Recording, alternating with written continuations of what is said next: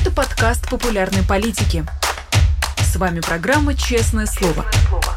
Здесь мы говорим о самом главном – Доброе утро, кому-то добрый день, а кого-то уже, наверное, вечер. С вами программа «Честное слово» и ведущий Дмитрий Низовцев на канале «Популярная политика». А, в этой передаче мы 45 примерно минут разговариваем с самыми разными гостями обо всем самом важном, а, интересном и актуальном. И сегодня рад представить э, гостя, своего товарища, но в первую очередь самого настоящего депутата, Показывайте. Депутат Горсовета Привет. города Новосибирска. Привет, э, Сергей Бойко. А что, кстати, меня удивило, э, твой титр, я думал, что они уже разобрались, они там наверху, с твоим званием. Но я так понимаю, тебя депутата звания еще не лишили, они все еще борются за это. Лишили? Нет, там на самом деле с нашей стороны есть суды э, на тему mm. того, что это было неправомерное решение. Ну, то есть они буквально там уголовный кодекс нарушали, когда лишали. Но тем не менее формально сейчас я не являюсь депутатом. Более того, на округе даже выборы назначены, и там борьба была равна, бодались два говна, туда не допустили э, никаких вообще независимых кандидатов на эти выборы. Там будет ровно два человека, один из Единой России, один из КПРФ где, как в вашем регионе, да, там КПРФ, э, для тех, кто не в курсе, оно срочно это, практически это филиал Единой России. Он в принципе в России так, но в Новосибирске особенно, да. Это наиболее близкий филиал. А, даже будучи лишенным звания, э, высокого звания депутата, ты продолжаешь э, следить за какими-то чаяниями а, народными, принимать какие-то жалобы, помогать. И что в связи с этим для тебя открывается человека, который а, не секрет, не, не живет довольно давно в Новосибирске? На что жалуются? А, ну, пока я был э, формально депутатом, у нас были помощники, и мы ничего не менялось, вообще говоря. Практически в Новосибирске или не в Новосибирске. А, ну, то есть работали так же, как работали в, в коронавирусную пандемию. Ну, то есть просто все удаленно в чатиках, в мессенджерах, а, в созвонах, и ничего не менялось. Сейчас, конечно, поменялось. Ну, все, практически а, политической деятельностью в Новосибирске я активно не занимаюсь. Если не читать, конечно, эфиры на а, популярной политике. Ну вот, да, известно ли тебе, какие там сейчас есть городские проблемы, вообще, что страшит и что пугает э, жителей города Новосибирска и э, похожих на него городов? Жителей города Новосибирска, как и похожих на него городов, пугает зима, потому что зима всегда наступает внезапно, никто никогда не знает, когда она наступит, городские власти к ней не готовы, бывают совершенно никогда, ну то есть потому что она внезапная и подготовиться к ней э, невозможно, потому что неизвестно совершенно, что будет, а, вот, вместе с зимой приходят всякие ужасные напасти, а, типа снег, гололед, э, начинают взрываться и лопаться теплоцентрали, ну то есть э, дома остаются без отопления, на улице минус 30. Вот, э, э, то есть всегда понятно, что зима близко, да, а все они помнят, это Сибирь, э, сибирская зима, это такая достаточно серьезная штука, э, там, конечно, не приходят ночные ходаки, но э, достаточно похоже все в остальном антураже. И э, власти изо всех сил э, как бы отодвигают этот момент, они все надеются, что она не наступит, поэтому к ней никак не готовятся, потому что, ну, будет же глупо, да, согласись, например, закупить mm-hmm. снегоуборочную технику, а зимы не будет, снега не будет, и что они как дураки с этой снегоуборочной техникой? Ну, нехорошо не получится. Поэтому они ничего по этому поводу не делают. Наступает зима, а наступает снег, гололед, э, люди начинают ломать ноги, тысячами, тысячами, я сейчас не шучу, это только в Новосибирске тысячи людей получают травмы э, на гололеде ежегодно. А, ну и все, и вот это большая беда.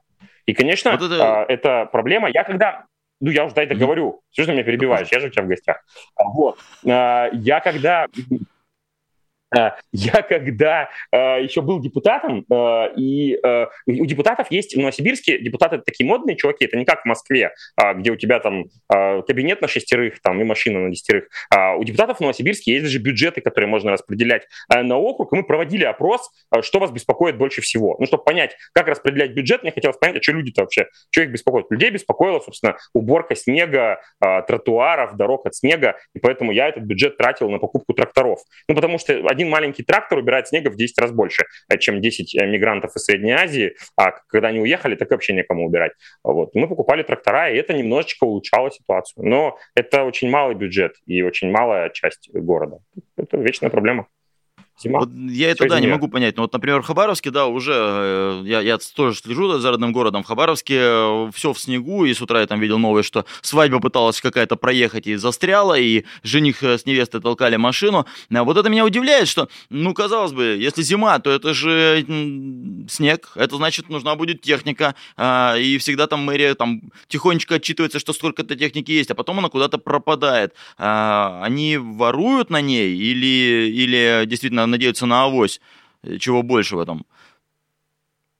А, на всех этапах. А, смотри, а, в начале из федерального, ну, у нас все муниципалитеты, они, все бабки, которые собирают, это богатые города, тот же Хабаровск mm-hmm. или Новосибирск, деньги отдают в Москву. А, ну, то есть в городах, в принципе, не очень много денег а, от налогов остается. Ну, вот, например, Новосибирску от транспортного налога остается 20%.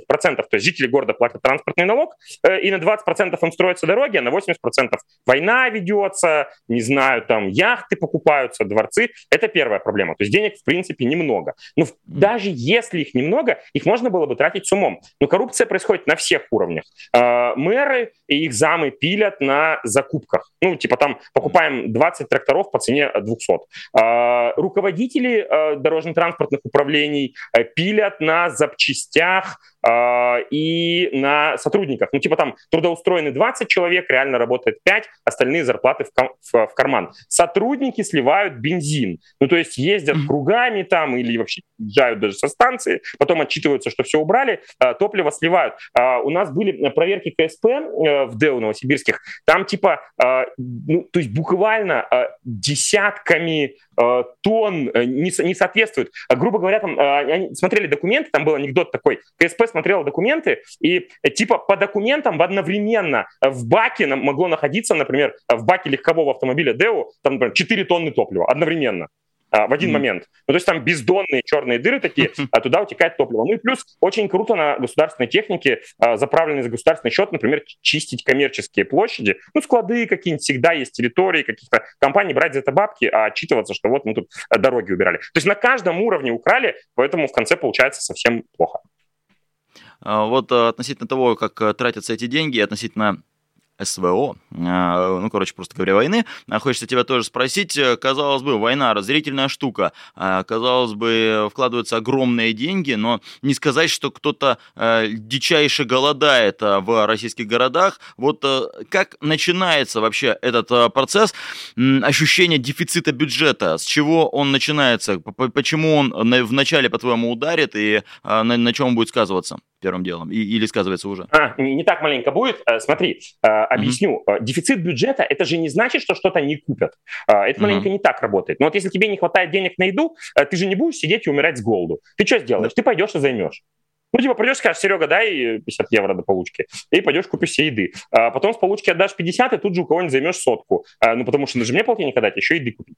А, и а, в городах точно так же работает, и в городах, и в регионах. А, то есть сейчас а, и города, и регионы, э, это не так получается, что, типа, чего-то не покупают. Все они покупают. Нормально себе покупают новые тачки. А я у себя в передаче рассказывал, там, икру себе губернаторы покупают на стол, а, омаров, лобстеров, канапе, а вот эти все классные слова, о которых ты кино слышал, а все нормально, все хорошо. А, когда возникает дефицит, что происходит? Они просто занимают.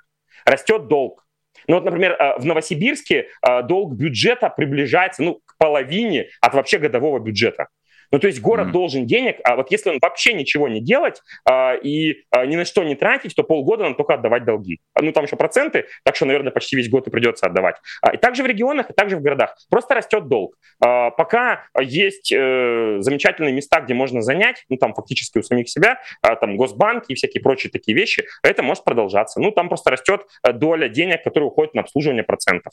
А, но с виду все нормально. А, все нормально. А, но просто долг растет, и фактически города или регионы в какой-то момент станут банкротами. Вот тогда, тогда будет интересно.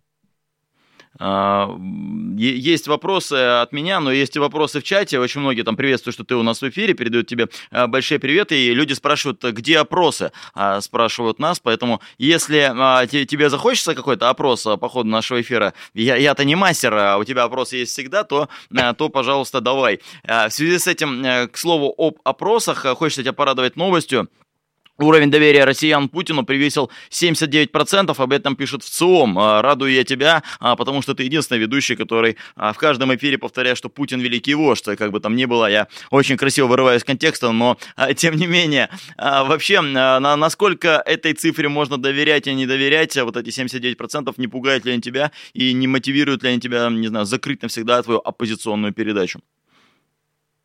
А, ну, так, даже, ты, ты, ты очень много вопросов задал, даже не знаю, Я с какого на любой. начать отвечать.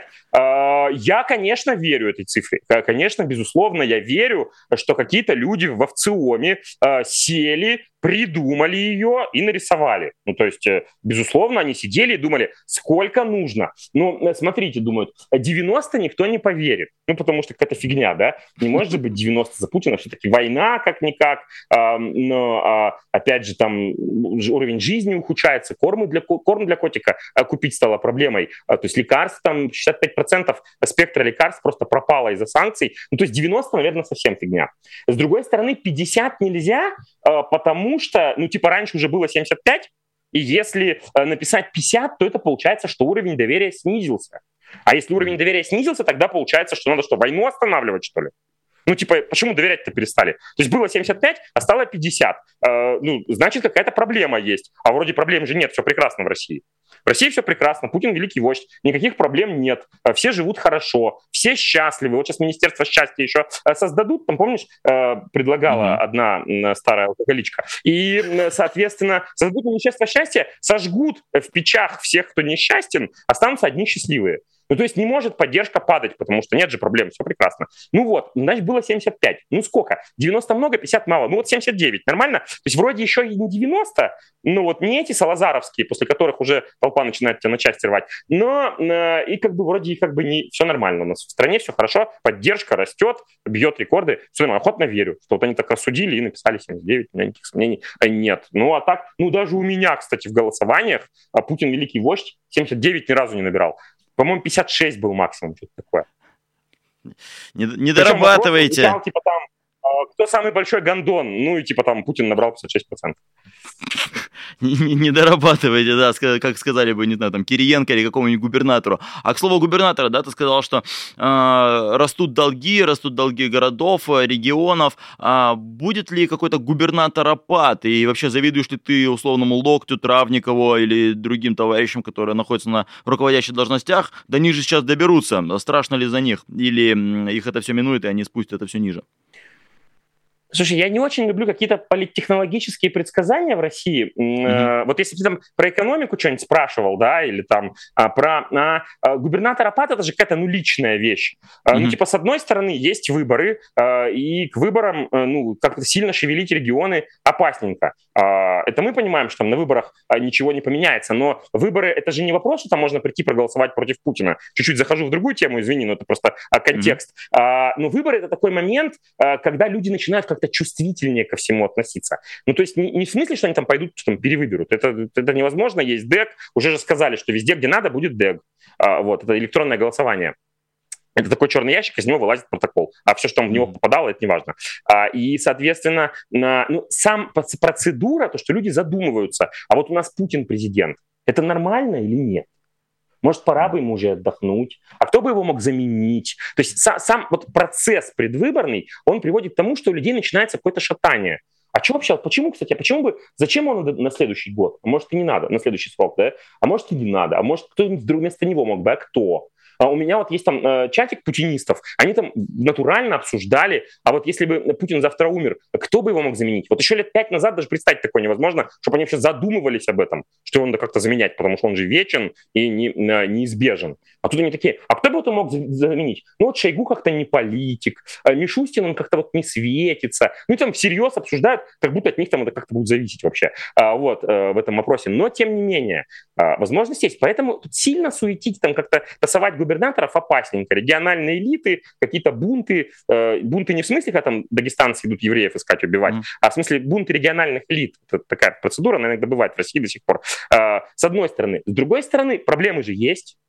Проблемы есть, нужны какие-то крайние, кто-то же должен быть в них виноват, ну, в этих проблемах. Не бывает же так, что проблемы есть, а виноватых нет. И это, конечно, не может быть Путин. Ну, как, он не может вообще совершенно. А, недопустимо. Поэтому в принципе, в принципе, в регионах, где какая-то движуха уже есть, да, и какое-то недовольство будет расти, они там фиксировать будут не те опросы, вот, которые публикуют, а те, которые они сами там свои замеры делают, а по контексту соцсетей. Есть же куча софта всякого, который анализирует там соцсеточки. Вот комментарии в соцсетях это э, намного больший показатель для администрации. Там, правда, есть проблема, их же боты пишут, они же сами анализируют потом это. А, поэтому выглядит, что все счастливы. Но, тем не менее, а, там, где проблемы есть, могут и поменять. Но поскольку это все личное, предсказывать, с какой ноги там э, встанет диктатор и какой пинок в администрацию президента даст, и что там у них там проснется. Если бы это была система, это можно было бы обсуждать. Но это же абсолютно персоналистский режим, поэтому что угодно может быть. Может, уволят десяток губернаторов, может, и одного не продадут. Фиг знает. Окей, Ничего не да, поменяется ты... в любом случае. Губернатор — это пешка, это винтик в системе. Ну, то есть губернатор, э, отличаются они только каким-то публичным экстерьером, да, там, этот бывший mm-hmm. охранник, поэтому такой качок и предпочитает спортивную одежду, а этот там типа технократ, э, поэтому старается говорить интеллигентно, не употребляет слова типа говно, там мудаки а, и какие-то такие вещи. А этот вот по баням ходит, есть там один губернатор, знаю очень, а, экспертный в банях. Но это, это же антураж какой-то. Ну, типа, клоуны наряжены в разные одежды, а внутри там же пустота, поэтому никакой разницы. Даже поменяют, ничего не поменяется. Спасибо. А, ты э, сказал, что не любишь э, политологические вопросы и просишь больше экономических. В связи с этим политологический вопрос тебе. А, еще один. А, Валерий Соловей на минувших да, неделях говорил о том, что а, Путин умер. А, эта а, теория не то чтобы а, разнеслась, она просто произвела какой-то фурор. А в связи с этим таки полтора к тебе вопроса. Как ты думаешь, а, вообще действительно ли м, это просочилось дальше, чем за пределы социальных сетей наших, каких-то там телеграммов? И Видишь ли в этом э, ты что-то положительное, то, что а, люди об этом, может быть, разговаривают, судачат, или, или наоборот, это плохо? Слушай, я э, вначале испугался, что ты всерьез захочешь со мной обсуждать соловьиные трели, э, потому что все-таки э, про политику или экономику, а совсем про искусство. Это как-то я не готовился. Э, но э, на тему, хорошо ли, что Соловей эту тему забросил, э, тут э, и плюсы, и минусы есть, как и практически mm-hmm. во всем, да. А плюсы, ты сам уже, собственно, сказал, классно, что а, какие-то люди задумались, а вот Айзун действительно умер а мы же осиротели тогда, как мы дальше будем жить? А, вот. Это прям хорошо. И это даже в каком-то таком, эм, не в электорате даже, а в болоте находит какие-то там круги, ну куда-то там разнеслось. С другой стороны, по телевизору уже этого не сказали, то есть mm-hmm. те, кто сидят в соцсетях, они так э, доступ к любой информации имеют и обычно более критичны. Те, кто информацию получает вообще из мессенджеров а, и даже из соцсетей, они более критичны в принципе. Те, кто телек смотрит, они про это не узнают. А, поэтому, скорее все-таки больше минусов, потому что куча людей реально, о, ну он умер, ну все, надо подождать сейчас, и все само развалится. Если бы так было, конечно. А, нет ощущения, что, в принципе, люди начинают тогда потешаться над ним, и это как-то гасит самого Путина. Там, вот был такой крутой монолитный, а сейчас он лежит там в холодильнике. А, есть такое, на твой взгляд? Ну, это безусловно, но какие-нибудь чемоданчики в этом плане намного больше сделали, чем, а, чем соловьиные заявления. А, то есть, э, безусловно, все вот эти вещи, там, расследование ФБК, там, видео с чемоданчиками, угнанная яхта, это все, конечно, бьет по имиджу такому, а, такого типа суперматча президента Раба на галерах, и становится понятно, что там просто вороватый старик, ну, и это, это здорово. Ну, тут, ну, может, Соловей какой-то вклад в это сделал, сложно оценить, ну, наверное, это есть. еще один вопрос тебе, как человека, который знает э, много о том, о чем думают люди. А, часто фонд борьбы с коррупцией упрекают в том, что вы занимаетесь санкционными какими-то вопросами, а вот там какую-то яхту под санкции, вот там кого-то там, там добились, чтобы он там был под санкциями того, сего, а, лучше бы там кому-то помогли. Вообще, имеет ли, на твой взгляд, смысл сейчас э, эта работа, то есть для какого-нибудь жителя Новосибирска или Хабаровска, почему для них это, в принципе, может важно быть, а, что кого-то из администрации или из правительства а, под санкции привлекли, и что это может им дать? Э, слушай, во-первых, есть некая абстрактная справедливость. Mm. Вот смотри, э, какой-то чувак брал там и три часа девочку насиловал, убивал, больше 110 нанес ей там травм, ранений, потом задушил шнуром от утюга, и он сел на 18 лет. Он же не тебя убивал. Ну, тебе, наверное, кажется разумным, что он сел на 18 лет, да? Ну, потому что это справедливо.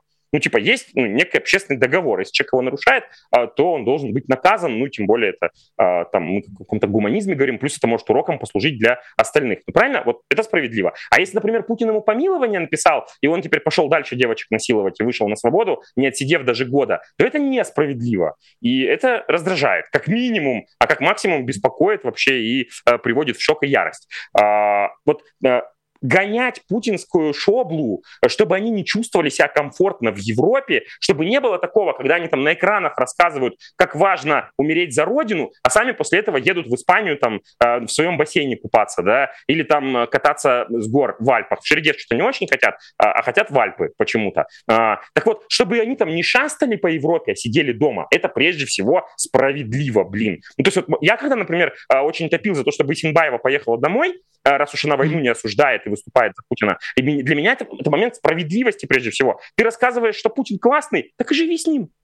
Живи с ним. У него там во дворце где-нибудь на шесте, пожалуйста, прыгай. У него там отдельный шест для этого есть, очень удобный. А, пожалуйста. А, а уматывать, учить россиян о том, как классно им в говне, а самим уматывать Европу, это неправильно. Вот это один важный поинт. А, второй важный поинт, он такой, он чуть более стратегический а, и а, очень такой в долгую. Ну, то есть, в принципе, если путинскую элиту поджимать, учитывая, что своего будущего в России они не видят, если их поджимать вот так вот со всех сторон, санкциями, что-то конфисковывать, что-то арестовывать, не давать им проезды, а, это дает эффект значимый. Они либо а, начинают снижать поддержку происходящего, либо, в принципе, мы там доведем до дворцового переворота. Не то, что мы доведем, да, но ситуация дойдет до того, что а, дать деду по голове табакеркой и завести какого-то нового деда, это может показаться хорошей стратегией уже достаточно большому количеству людей. А любой новый дед — это пространство возможностей даже если он будет такой же дебильный, как и существующий. А все равно это некое изменение, некое пространство возможностей. Потому что как сейчас, хуже куда уже вообще.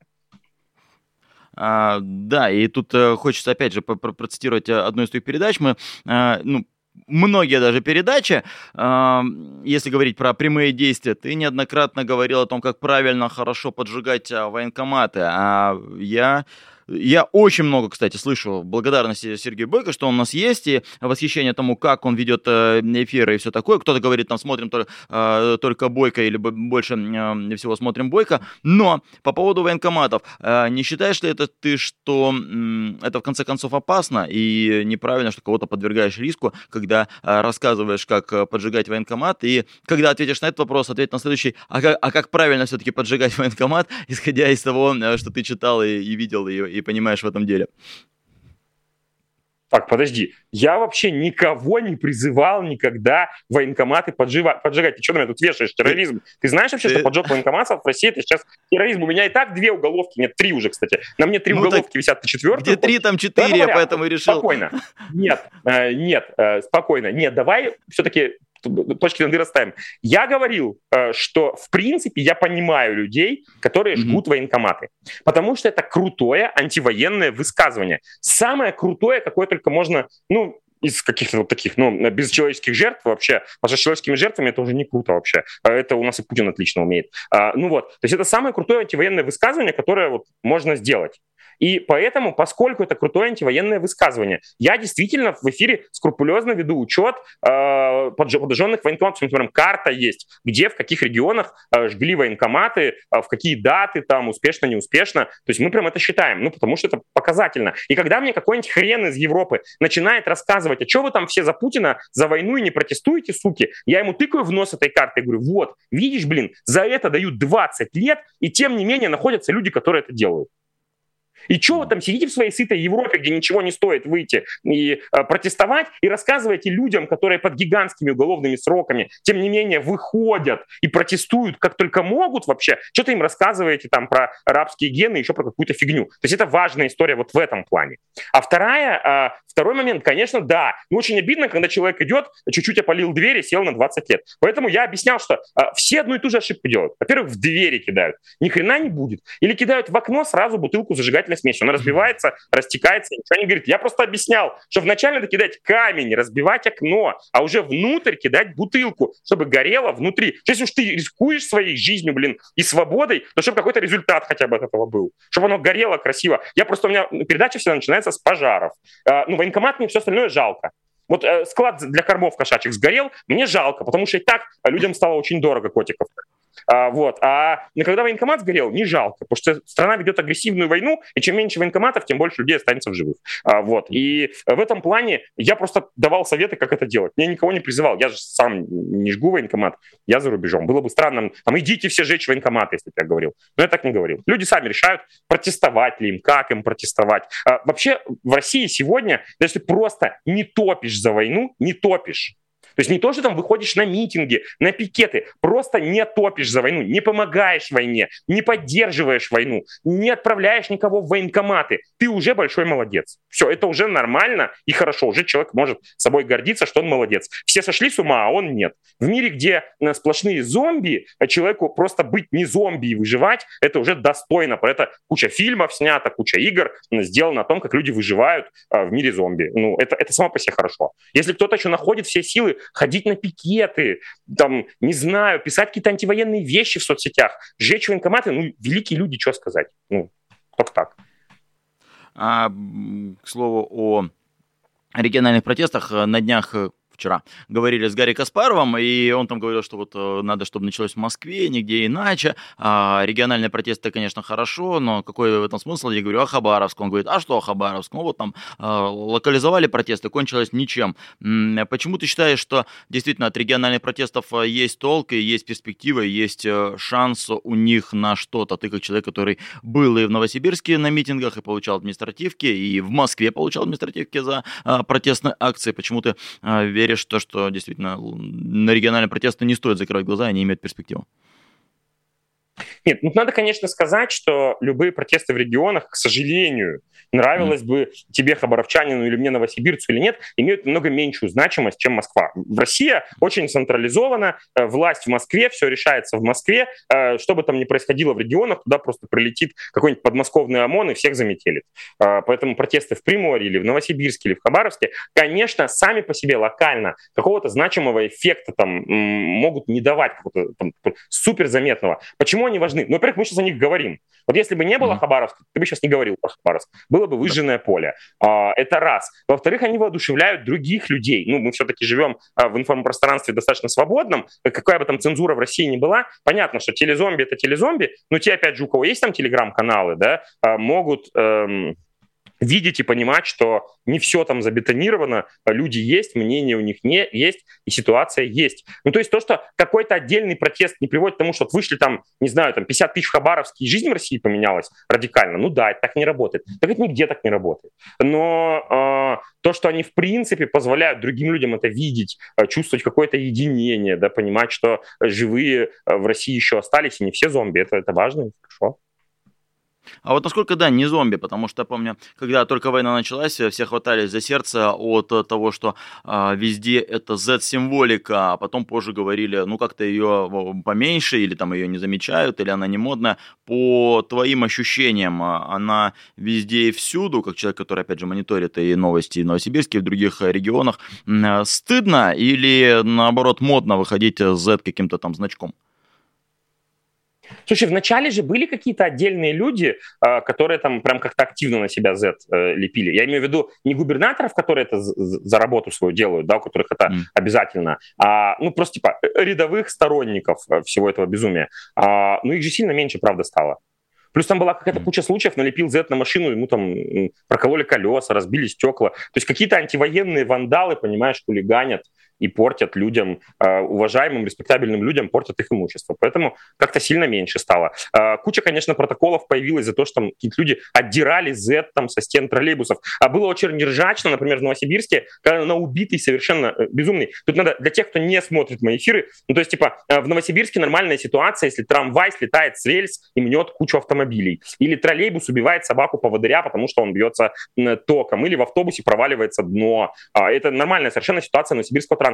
И денег якобы нет, чтобы его в нормальное состояние привести, чтобы это было выглядело вообще как общественный транспорт, а не как хлам. А, ну, на этот хлам нашлись деньги, чтобы поклеить какие-то Z-объявления. Ну, было так очень занятно. Ну, то есть на, на, на проституцию деньги есть, на все остальное а, нет. А, ну, так да. Бывают приоритеты, вопрос. Но то, что власти везде лепят, ну, это факт э, это факт. А то, что э, какой-то явной поддержки общественной нет, ну, это тоже факт.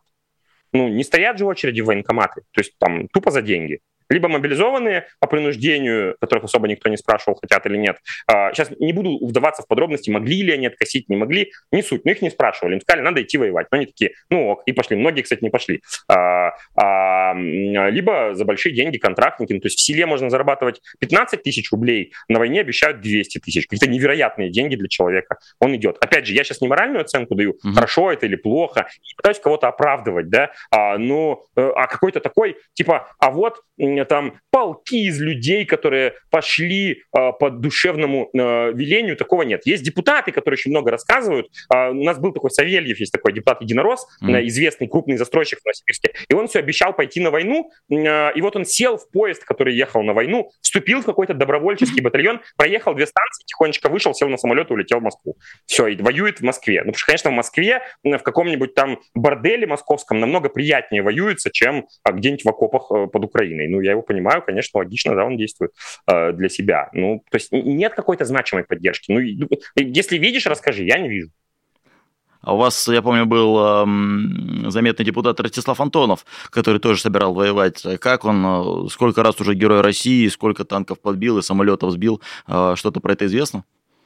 Не, он предпочитает собирать гуманитарную помощь. Ну, потому что, опять а. же, ты же понимаешь, что собирать гуманитарную помощь это намного безопаснее. Он, кстати, был у меня в эфире, рассказывал, да. что границы России нигде не кончаются. Сейчас это было, типа, первый месяц войны, я его позвал, ну, чтобы понять, что они вообще думают, эти безумные люди. И он мне рассказывал, что сейчас быстренько с Украиной закончим, и за Казахстан примемся, и вообще мы тут сейчас начали восстанавливать российское пространство, сейчас всем соседям приготовиться, сейчас буквально послезавтра возьмем Киев и пойдем в Казахстан. А, ну, что-то потерялся, подсник, что-то не дошли до Казахстана. А пока в Казахстан э, Путин ездит просить, не, это, не бросайте нас в трудной ситуации, не обижайте.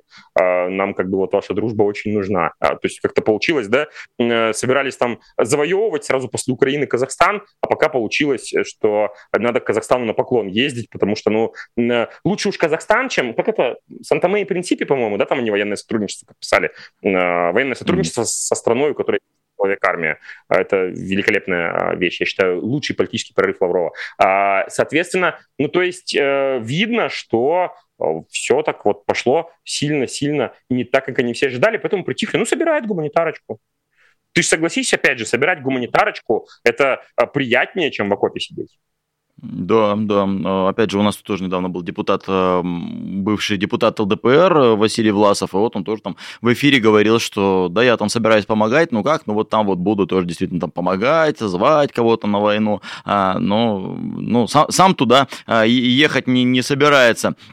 Вот а, в тему о а, войне и вообще происходящем э, российские власти пообещали вытащить россиян из трущоб, но, правда, это обещание, оно слилось воедино с а, другими обещаниями Путина вытащить людей из ветхого жилья, которое он давал примерно с, 2000, с 2008 года, что скоро ветхого жилья не будет. Вот у тебя, как человек, который понимает в экономических э, проблемах и сложностях, когда это осуществится и почему оно действительно тоже не, не осуществляется уже годами. Вот тоже, сколько помню, Путин, он говорит, пора бы разобраться с ветхим жильем, давайте окончательно с ним покончим, и, и не рассчитываются. Почему?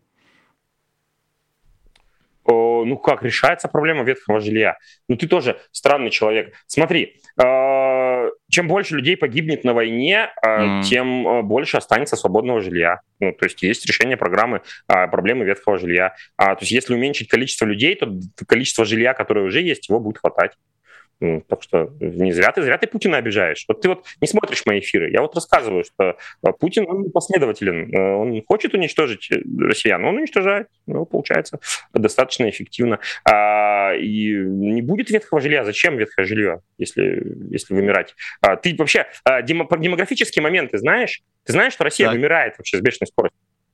Ну, mm. ну и все, вот тебе проблема решения ветхого жилья. На всех хватит новых домов. Если останется миллионов 80, на всех жилья хватит. А, за это спасибо, но, но строить они э, почему... Смотри, вот с сиротами, да, есть такая фишка, да. вот я тебе другую немножко тему mm-hmm. с Давай. жильем. Есть же такая программа, а, жилье для сирот. Ну, типа, каждый да. сирота в России, выпускник детдома, должен получить квартиру. Но я, я про это в эфирах много рассказывал, поэтому не буду длинно. Но, грубо говоря, эти квартиры достаются прокурорам, судьям, мэрам, их замам, только не сиротам. Но они, наверное, тоже сиротки, я понимаю. В принципе, приехал вот да, иногородний прокурор в Новосибирск, но он же практически сиротка, у него в Новосибирске мамы, папы нет, а поэтому mm-hmm. ему достанется новая квартира квадратов на 200. А, вот. а, а тем сироткам, которые из детдомов, тем не достаются. И это же проблема, это дефицит э, жилья. Но этих сироток сейчас активно отправляют на войну. Ну, понятно, если их убить, то им квартира не нужна. И можно уже смело отдать ее там, очередному судье или прокурору. Вот, нормально все. А, также с ветхим жильем. Расселят потихонечку. Ну, а, проблемы там все те же. Проблемы все те же. Коррупция, неэффективность. И, э, ну, в Новосибирске, например, мэрия купила э, пачку квартир для э, решения проблемы ветхого жилья. Вообще по закону деньги переводятся после того, как сделаны работы. То есть если кто работает с государством, знают, там достаточно строгая система э, оплаты, постоплаты, э, подписанные акты. А у нас, например, добрый мэр привел застройщику кучу бабла, когда еще даже котлована не было, застройщик собрал это бабло и укатил в Таиланд. Все, квартир нет. Вот тебе ответ на вопрос, а почему не решаются проблемы с расселением? Ну, потому что деньги, которые на это выделяются, уезжают в Таиланд вместе с предприимчивыми друзьями э, российских мэров и губернаторов. Скажи, а российские мэры и губернаторы, они... Никто не сел, кстати. Никто не сел. Ни застройщик, ни там, ни подрядчики, ни мэрия, никто, вообще ни один человек не сел. То есть сотни миллионов рублей бам улетели в пустоту, никто не сел. Российские мэры, губернаторы сейчас э, вынуждены все-таки оставаться в России, и удается их там удержать. То есть там, я помню, и законодательно пытались ограничить, и санкционная там какая-то борьба была с ними. А у вас, э, не знаю, в Новосибирской области э, и в других, э, насколько тебе известно, их удалось локализовать в пределах Российской Федерации, или все же они э, покидают куда-то и уезжают? на отдых. Слушай, я не, не очень там слежу, куда мотаются мэры и губернаторы, как бы вообще э, пофигу. Но э, насколько я знаю, у них там есть какие-то рекомендации. Не, сейчас я скажу, знаешь как, э, не сильно об этом трепаться. То есть если ты поехал на Лазурный берег, то не надо об этом там в Инстаграме фоточки постить. Ни тебе, ни жене, э, ни детям. То есть они стали аккуратнее сильно в этом вопросе. То есть были там прям по Единой России такие прям рассылочки, что типа аккуратнее, аккуратнее, не надо тут красивую жизнь. Люди там на фронте умирают, а вы тут постите, как вы бухаете там где-то в странах НАТО. Ужас какой, да? А, вот, поэтому они просто стали меньше об этом писать. Стали ли они меньше ездить? Да черт его знает. Для этого нужен какой-нибудь специальный там, расследование, э, репортаж. Я хотел бы посмотреть на эту тему репортаж на популярной политике. Да, это, это, это, это завсегда. А, сделаем, закажем. А тут пишут, что очень непривычно прямолинейного бойка слышать. Ну вот, наконец-то. Там все, все стесняется своей передаче, не, не выражается матом. Какие слова вы, Сергей, не, не употребляете в передаче бойка главным? Я все слова употребляю в передаче «Бэк» главным. У нас да, по этому поводу правда. конфликт постоянный с руководством канала, но я а, не очень сдерживаюсь. А, там еще, кстати, пишут, что-то жалуются, что типа не так я разговариваю, как у себя в передаче. Но я пытаюсь какой-то другой формат разговора выдерживать. Было бы странно, если бы ну, мы провели еще просто один эфир «Бойко» главным с Низовцевым в гостях мы когда-нибудь э, мы начнем запускать э, регулярные эфиры Бойко и Низовцева, ну, а, а может не начнем. Если вы э, пишите в комментариях, вам было бы это интересно. В принципе, мысли есть делать какие-то совместные там стримы, вот, партизанские, пиратские. Сергей, не против, что я про это рассказываю, надеюсь? Это так ты пока ничего еще не рассказал. Я не против. Ну, в общем, ну я сказал, что возможно будут стримы, возможно нас там будет двое. А, поэтому пишите, хотелось бы вам такого или нет. Кстати, было бы хороший опрос, но мы уже просто не успеваем. Уже а, конец эфира, надо было на, на весь эфир его а, растащить. А, Сергей, сегодня праздничный день, с чем я тебя поздравляю. Не, да, он у тебя он уже тоже наступил. 10 ноября. Ты же знаешь, какой сегодня праздник? С детства. Нет. В детстве нашим с тобой это был День милиции, а сейчас это э, день э, сотрудника правопорядка или день сотрудника МВД России, потому что э, устраивать в Кремле праздничный концерт в честь Дня полицейского они все-таки считают нехорошо, поэтому они говорят день сотрудника правопорядка или как-то так. Так что поздравляем э, друг друга. А мы с тобой, э, ну слушай, э, статус российского мента с годами, э, на твой взгляд, меняется, и если да, в какую сторону, и вообще твой опыт пересечения с ментами, он показывает, что они в большинстве своем они какие?